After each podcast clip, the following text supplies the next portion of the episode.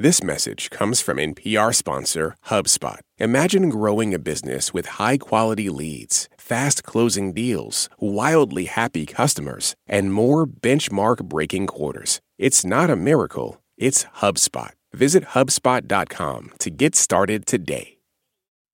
This message comes from NPR sponsored Trane. Leading your organization to higher profits and performance requires a strong foundation. In the face of industry changes, emissions requirements, and new legislation, it takes a high performing building. Trane creates turnkey energy strategies for businesses to lower their carbon footprints, prepare for a sustainable future, and meet the needs of occupants and business commitments alike. Open the door to better opportunities at trane.com/slash energy services. Today on the show, my brother in law was sentenced to life in prison. My kids love him and keep asking why he hasn't come home. What do we tell them? Dear Life Kit. Dear Life Kit. Dear Life Kit. Dear Life Kit. I have a question for you. This is Dear Life Kit from NPR. How can I become a better caretaker? How do I deal with my parents' unrealistic expectations? And we're getting personal. I'm catching feelings for someone, but they're married. I'm your host, Andy Tagle. Every episode, we answer one of your most pressing and intimate anonymous questions with expert advice. The earlier you start to introduce the difficulties of something impacting the entire family, the better it is. That's Jeanette Betancourt, an expert in children's early learning and development. She comes to us from Sesame Workshop, the nonprofit behind Sesame Street, where she's the Senior Vice President for U.S. Social Impact. She's here today to help us with a question about complicated family ties. Stay tuned. This message comes from NPR sponsor HubSpot. More to dos, less time, and an infinite number of tools to keep track of. Doing business has never felt harder. But you don't need a miracle to hit your goals. You just need HubSpot because their all in one customer platform can make growing your business infinitely easier. Imagine this higher quality leads, fast closing deals, wildly happy customers, and more benchmark breaking quarters. It's not a miracle, it's HubSpot. Visit HubSpot.com to get started today. This message comes from NPR sponsor Defender. With the Defender family of vehicles built for the modern explorer, the Defender capability is legendary whether you're facing off road challenges or harsh weather conditions. From the reimagined exterior to the robust interior with innovative award winning infotainment system to keep you connected. The Defender family features the two door Defender 90, the four door Defender 110, and the Defender 130, which seats up to eight. Learn more at LandRoverUSA.com forward slash Defender. Today's question involves having hard conversations with young kids. Jeanette, do you have any hard and fast rules when it comes to having hard conversations with children? The idea of communicating not just yourself as one parent, but rather if you have a partner planning together or what we often call the circle of care. In other words, others that are around you that are also influencing your child. It's really important to coordinate and communicate together so you're using the same strategies. Teamwork, being on the same page. Mhm. Are you ready for your question? I am ready. All right, let's do it. Here it is.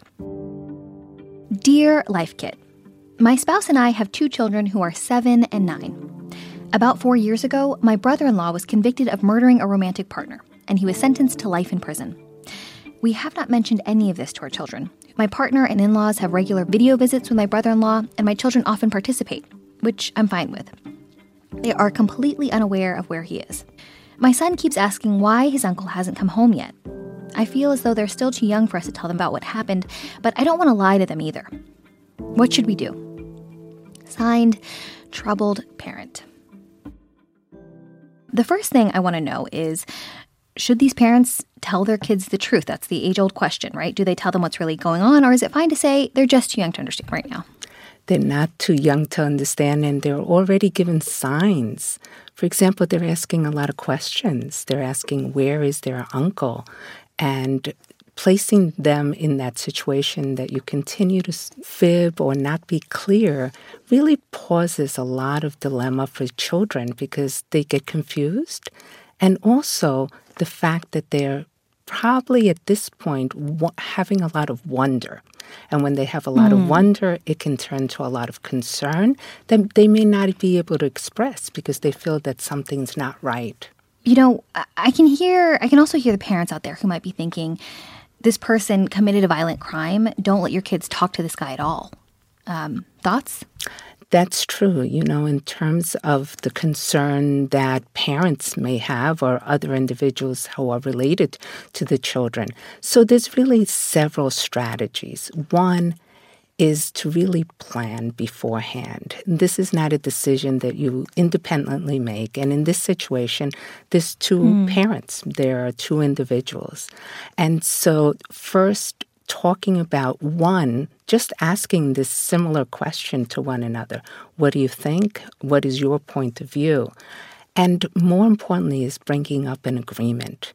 And I think most times, and we from Sesame Workshop have created a lot of resources and done a lot of research around parental incarceration and found that it is very effective to actually share and keep children connected to the relative or the parent that's incarcerated if it's planned collectively, not individually, but collectively. I'm glad you led us to incarceration because it is such a complicated topic. You know, even for adults, it can be hard to grasp all the ins and outs. Um, how do you suggest our writer even start this conversation if they do decide to have a conversation? One is to explain in very, and generally the age that we're speaking about, seven and nine year olds, um, mm-hmm. they're at the stage that you can have a conversation. First, explaining what happened and what's the cause.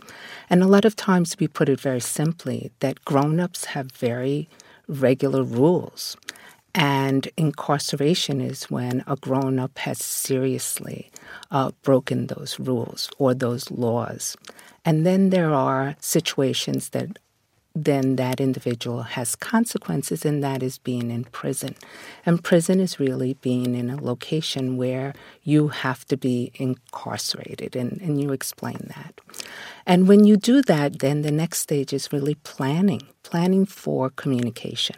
So, this idea of communicating, doing it by teamwork, but doing it in developmentally appropriate ways really settles a sense of comfort and safety all around, but also engages both children and the adults together in a safe way. Mm. That sounds like a very good game plan. Are there any common pitfalls when it comes to talking about incarceration? You know, anything parents absolutely should not do, or you know, um, language that people often lean on that they shouldn't. One of the things is really not speaking adversely about the incarcerated individual. It doesn't help the adults and it certainly doesn't help the children. So, again, it's looking at, we often say strength based perspective. And what that means, we're looking at it from the agreement that all who are engaged, especially the adults, are in agreement that this is a positive experience for the children.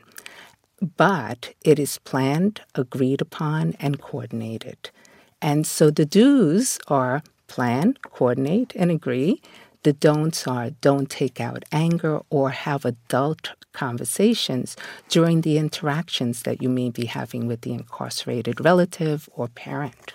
So figure out your language beforehand, figure out your approach beforehand. Yes, and also feel comfortable.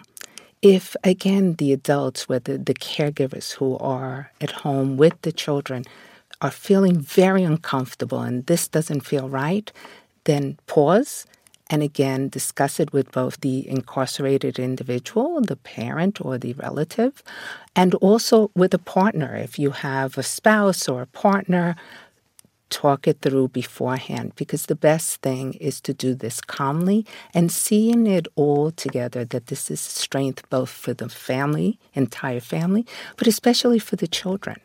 And that is really key. Let's talk about more of that game plan. Um, because once you start the conversation with your kids, you have to imagine that the first thing they'll want to know is why, right? Why is Uncle so and so in prison? What did he do? Um, Jeanette, how much does the crime itself matter here, or the fact that it was a violent one? Is it important to go into details? Do you have any template language for how how these parents might approach this topic? Yes, and especially in this age group, it's less detail let me sort of break it down developmentally. So, if it is a toddler, a two year old to a five year old, that simple explanation of you, there's a law that was broken, and this is what happens when grown up laws are, are, broken seriously. And, um, and you can use the word that the relative or the parent is in prison. And there's different ways we are going to have to be able to coordinate with him or her. Uh, they will not be able to come home at this point, but we can communicate in other ways. It's very simple and to the point. When you get to older children, they will ask questions. And I suspect that at this age, they do ask questions. And you can say there was a very intense criminal act. I would avoid getting into intense details uh, and just indicate that, again, in that situation, that is why he or she or the individual is in prison and has to stay there for a long time. But now let's focus on how we are communicating with this individual, whether it's by letter writing, telecommunication, phone communication, and now many prison programs actually try to activate that communication, especially for those that are parents or relatives and there's children involved. So there's really a push to try to keep such communication going.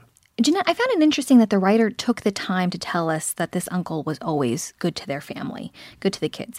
Um, I think maybe the bigger question that speaks to is when a loved one suddenly acts super out of character or maybe just isn't who you or your kids thought they were, um, what's the best way to react as a parent? How can you explain something to your kids that uh, behavior to your kids that you don't fully understand? I think what it is is really focusing not so much on where the individual is now as an incarcerated individual, but rather on the relationship, going back to that connection. So now, what do we talk about? What is it that we share? Whether it's everything from drawings or your or what you're doing in schools. So that's very, very that there's more ample time. But when it is more, whether a phone call or a telecall, those are very, very, very short. And often they don't understand why suddenly they can't do it all the time. So you also have to explain that there's periods of time when a parent is incarcerated that you can communicate, that those are timed. Those are special times, and this is how we look for it, and sort of planning and being very explicit on a digital calendar. When it's happening, it'll help both the adults in the home and the child prepare. Every parent wants to protect their kids from pain and from heartache, but you can't shield them from anything. Um, final thoughts here on how parents can best walk that line this is being looked at almost as a way of preparing and protecting children. You are actually protecting your child because you're giving them information, you're giving them a connection, and you're also doing it in a way that's safe and continuous. Before we let you go, we end every show by asking our experts for the best piece of advice they've ever received. We would love to hear your best piece of advice. The best piece of advice for me actually was from my daughter.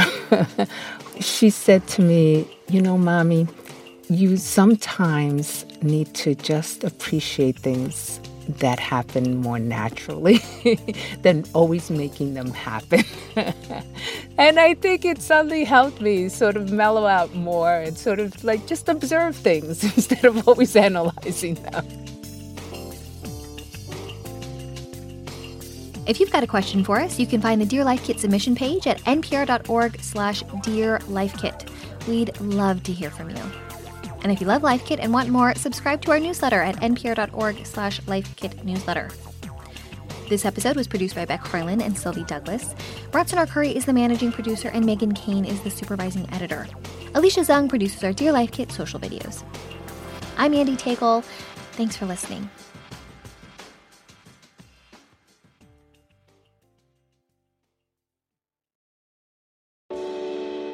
Is everyone so obsessed with traditional wives or trad wives on social media? This week, we're talking about the viral videos of women making marshmallows and mozzarella from scratch, and how behind the sheen of calm kitchens and cute fits, there's some interesting pessimism about our modern world. And that's worth digging into. Next time on It's Been a Minute from NPR. Pro Palestinian protests have popped up on college campuses across the country. But from the eyes of students, what are we missing? From the outside, these protests are painted as really violent when that couldn't be further from the truth. I'm Brittany Luce, host of NPR's It's Been a Minute, and I'm inviting you to hear from student journalists who see what the rest of us cannot. On It's Been a Minute from NPR. Drake and Kendrick Lamar have been lobbing some serious accusations at each other. You've probably heard the diss tracks and wondered what's just a low blow and what's actually criminal. I'm Brittany Luce, host of It's Been a Minute from NPR, and I'm getting into what's art and what's worthy of criminal investigation, and who those accusations hurt the most. On It's Been a Minute from NPR.